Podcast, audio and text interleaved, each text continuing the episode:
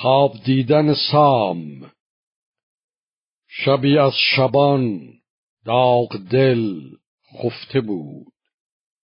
ز کار زمانه براشفته بود.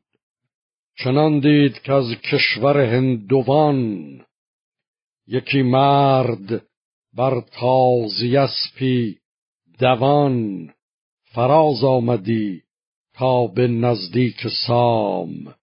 سواری سرفراز و گرد و همام ورا مژده دادی به فرزند اوی بران برز شاخ برومند اوی.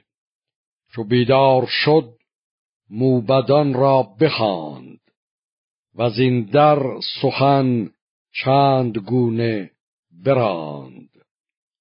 بدیشان بگفتان چه در خواب دید. جزان هرچه از کاردانان شنید. چه گویید گفتن در این داستان؟ خردتان بر این هست هم داستان هر آن کس که بودند پیر و جوان زبان برگشادند بر پهلوان.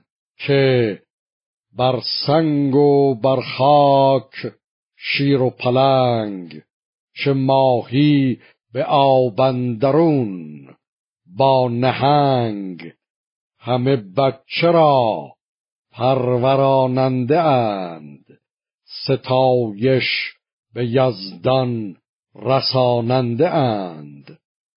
تو پیمان نیکی دهش بشکنی چنان بی گنه بچه را بفگنی. به یزدان کنون سوی پوزش گرای که اوی است بر نیک و بد رهنمای. چو شب تیره شد رای خواب آمدش کز اندیشه دل شتاب آمدش.